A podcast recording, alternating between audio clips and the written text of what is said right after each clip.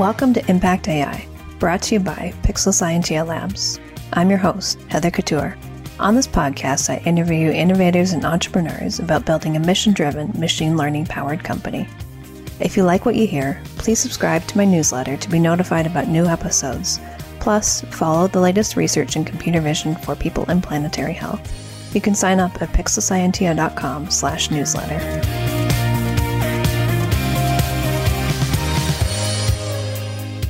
Today I'm joined by guest Sam Rusk, co founder and chief AI officer of EnsoData, to talk about optimizing sleep.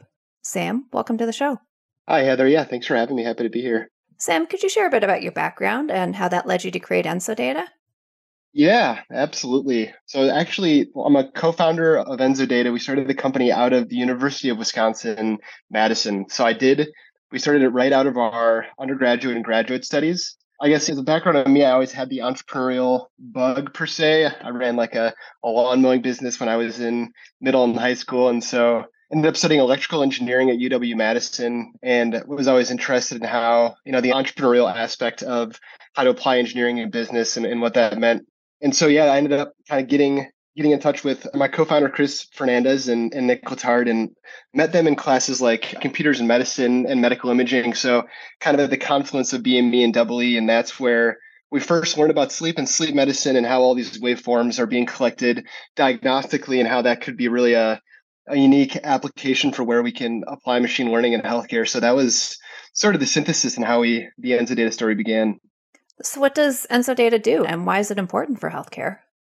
Yeah, so EnsoData uses AI as one of its primary tools to help automate waveform analysis and spotlight disease processes as they manifest over different timescales. So waveforms are collected all over the hospital and, and healthcare delivery system from sleep studies that we work with all the way to EKGs and cardiovascular monitoring and different kinds of neurological monitoring. So these waveforms are, you know, notoriously tricky signals, and that's where we use machine learning to help process these with generalizability and you know, trying to help both on diagnostic fronts to identify diseases, but also where these waveforms collected can help identify therapy opportunities. And I think that's where EnsoData is helping to use AI to bring light to those areas.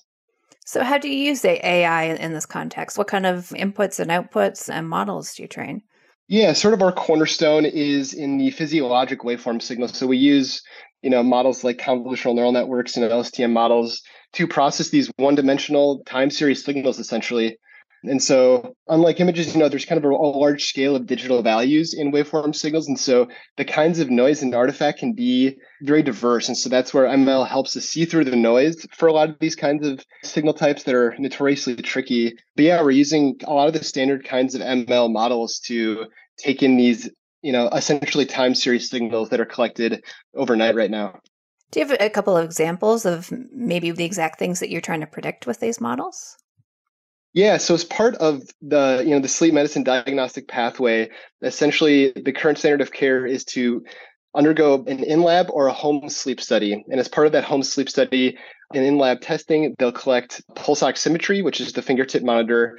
They'll collect breathing rate, both through the flow and kind of the nasal pressure, but then also around the chest to understand the effort and in the breathing overnight. And there's also neurological signals, so electroencephalogram, EEG signals that are collected. So all of these are inputs that are collected diagnostically. And then from there, our software helps to analyze things like which stage of sleep you're in. So of the five stages of sleep, we have wake, N1, N2, N3, and REM. Those are categorized by our product and usually by sleep clinicians. We also identify respiratory events and desaturation events where, you know, patients will stop breathing or they will desaturate over the night if you know, there are also arousal and leg movement events which are kind of explained but when you know essentially when a patient will wake up this part of the standard diagnostic process they'll mark an arousal and then when a leg moves the same there so there's kind of a host of different events essentially what they're called in sleep medicine that our product helps to uh, detect and so, in order to train models like these, you would have someone go through and annotate these different types of events. Is that how you base these models on?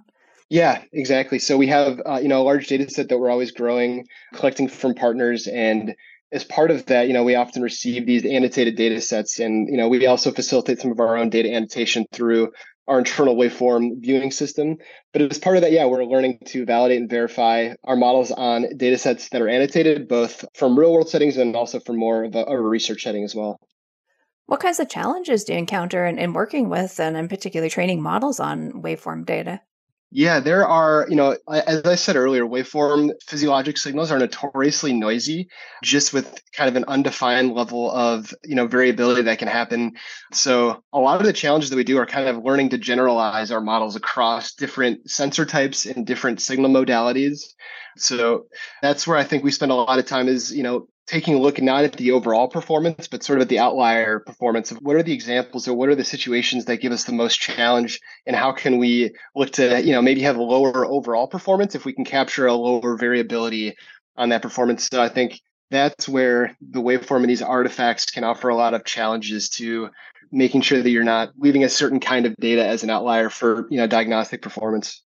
Generalizability is a challenge in a lot of different application areas, whether it's from a different facility, a different patient population. How do you tackle that kind of challenge? Yeah, we do a lot of verification and validation testing. So a lot of it is really continuing to expand and build upon the diversity of the data set that we're using for testing. And so historically, our strategy has ultimately been to, you know, validate and verify on, you know, a subset of devices or different kinds of data that we have. And then as we collect more, we introduce those into our testing and try to understand performance. And if there are deviations, then look to improve those. So it is sort of an iterative process for us right now. And I think ultimately we hope to use you know more complex more sophisticated generalizability and generalizable machine learning methods in the future but yeah it's sort of this process where there's always new devices there's always new sources of data and we have set up systems to help measure those over time it sounds like a very data centric process. Are there any more model centric uh, approaches that you use to tackle generalizability, or is it mainly data focused at this point? That's a great question. I think it is very largely data driven on sort of an observability. But we've implemented and, experimented with many different kinds of generalizability approaches for the machine learning modeling.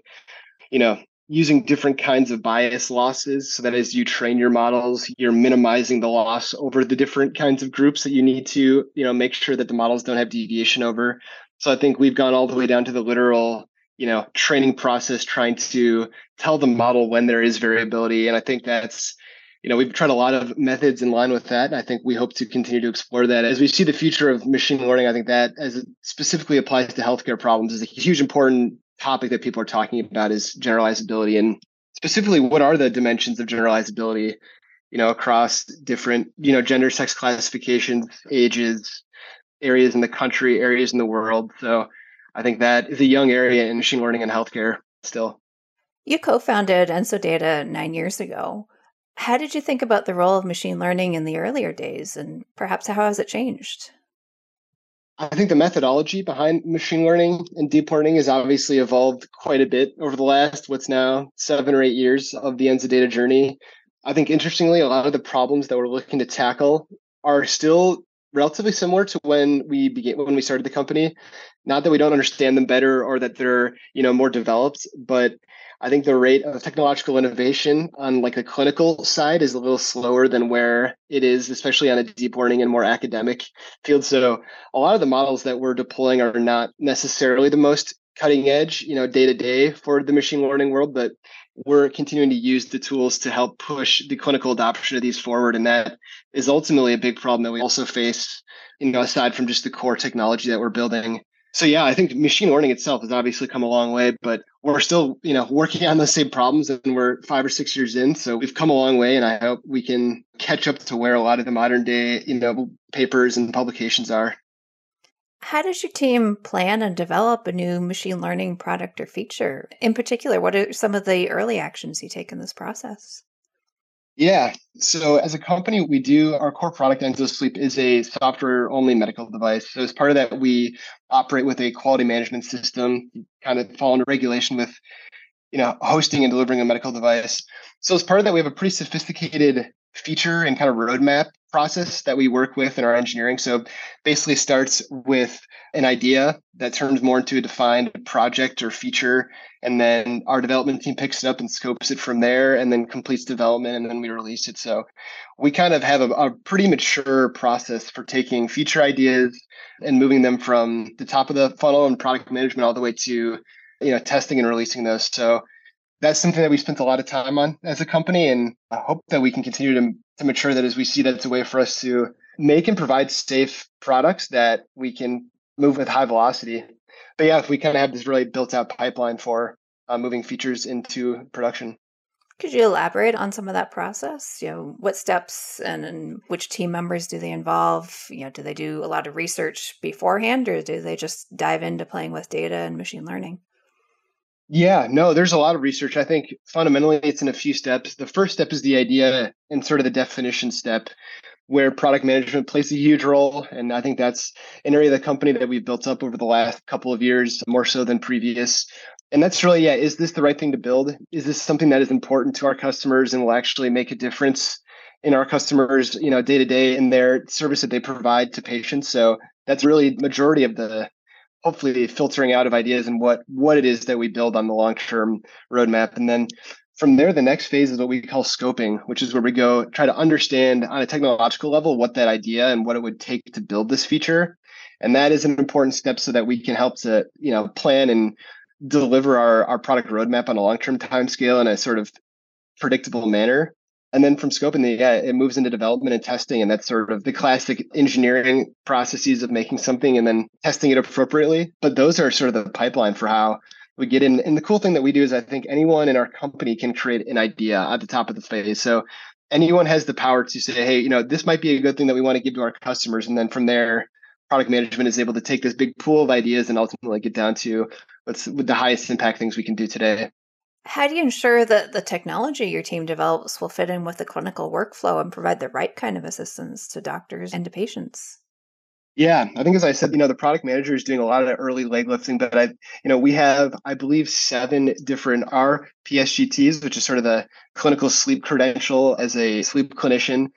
So we have seven team members on our team that do a lot of the testing and really get into the product before we release it and help to give feedback and help to guide even at the very last stage. So we're continuing to build in that feedback loop, you know, of our internal clinician team and our, you know, close external stakeholders who are going to use the product so that we can kind of release things and create a tight feedback to provide the best experience for our customers. Is there any advice you could offer to other leaders of AI powered startups?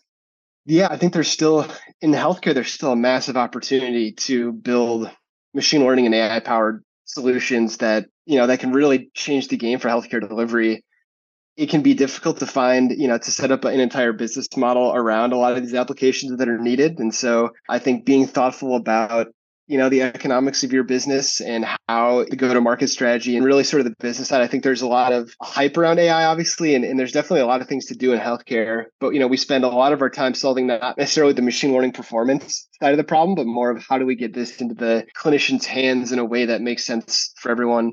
So I think that's where there's still just a lot of you know barriers to getting new ML and AI solutions into into healthcare on the front lines right now. So that's what I would probably recommend the most is to focus on the entire process of what it means to deliver AI in healthcare and in other fields as well. And finally, where do you see the impact of EnsoData in three to five years? Yeah, our vision is to continue to bridge the gap between diagnostic and therapeutic pathways. You know, especially in sleep, there's pretty significant fragmentation between, you know, when a patient shows up to get tested for a condition and how they're treated and their long-term management. So, you know, we hope to use machine learning for every single step in that process, you know, from the start to diagnose and then to help patients find the right therapy that's most effective for them and then ultimately to help manage that if it's a you know long-term kind of therapy. So our vision is to continue to grow the gap. We want to be research leaders in machine learning. So while we want to deliver products that change the game we invest heavily into research and we are active in the community publishing and you know engaging in the research community in sleep. So i think i hope to continue to see that part of our company grow is i think there's you know we're just kind of scratching the surface for ultimately machine learning and these kind of waveform and other data can do to improve patient outcomes. This has been great. Sam, I appreciate your insights today. I think this will be valuable to many listeners. Where can people find out more about you online? ensodata.com. You can check us out there. We've got a ton of different content, both educational and about what we do in our in our vision. So that's where. Perfect. Thanks for joining me today. Yeah, thanks for having me. It's been fun to talk about our company. All right, everyone. Thanks for listening. I'm Heather Couture, and I hope you join me again next time for Impact AI. Thank you for listening to Impact AI. If you enjoyed this episode, please subscribe and share with a friend. And if you'd like to learn more about computer vision applications for people and planetary health, you can sign up for my newsletter at pixelscientia.com slash newsletter.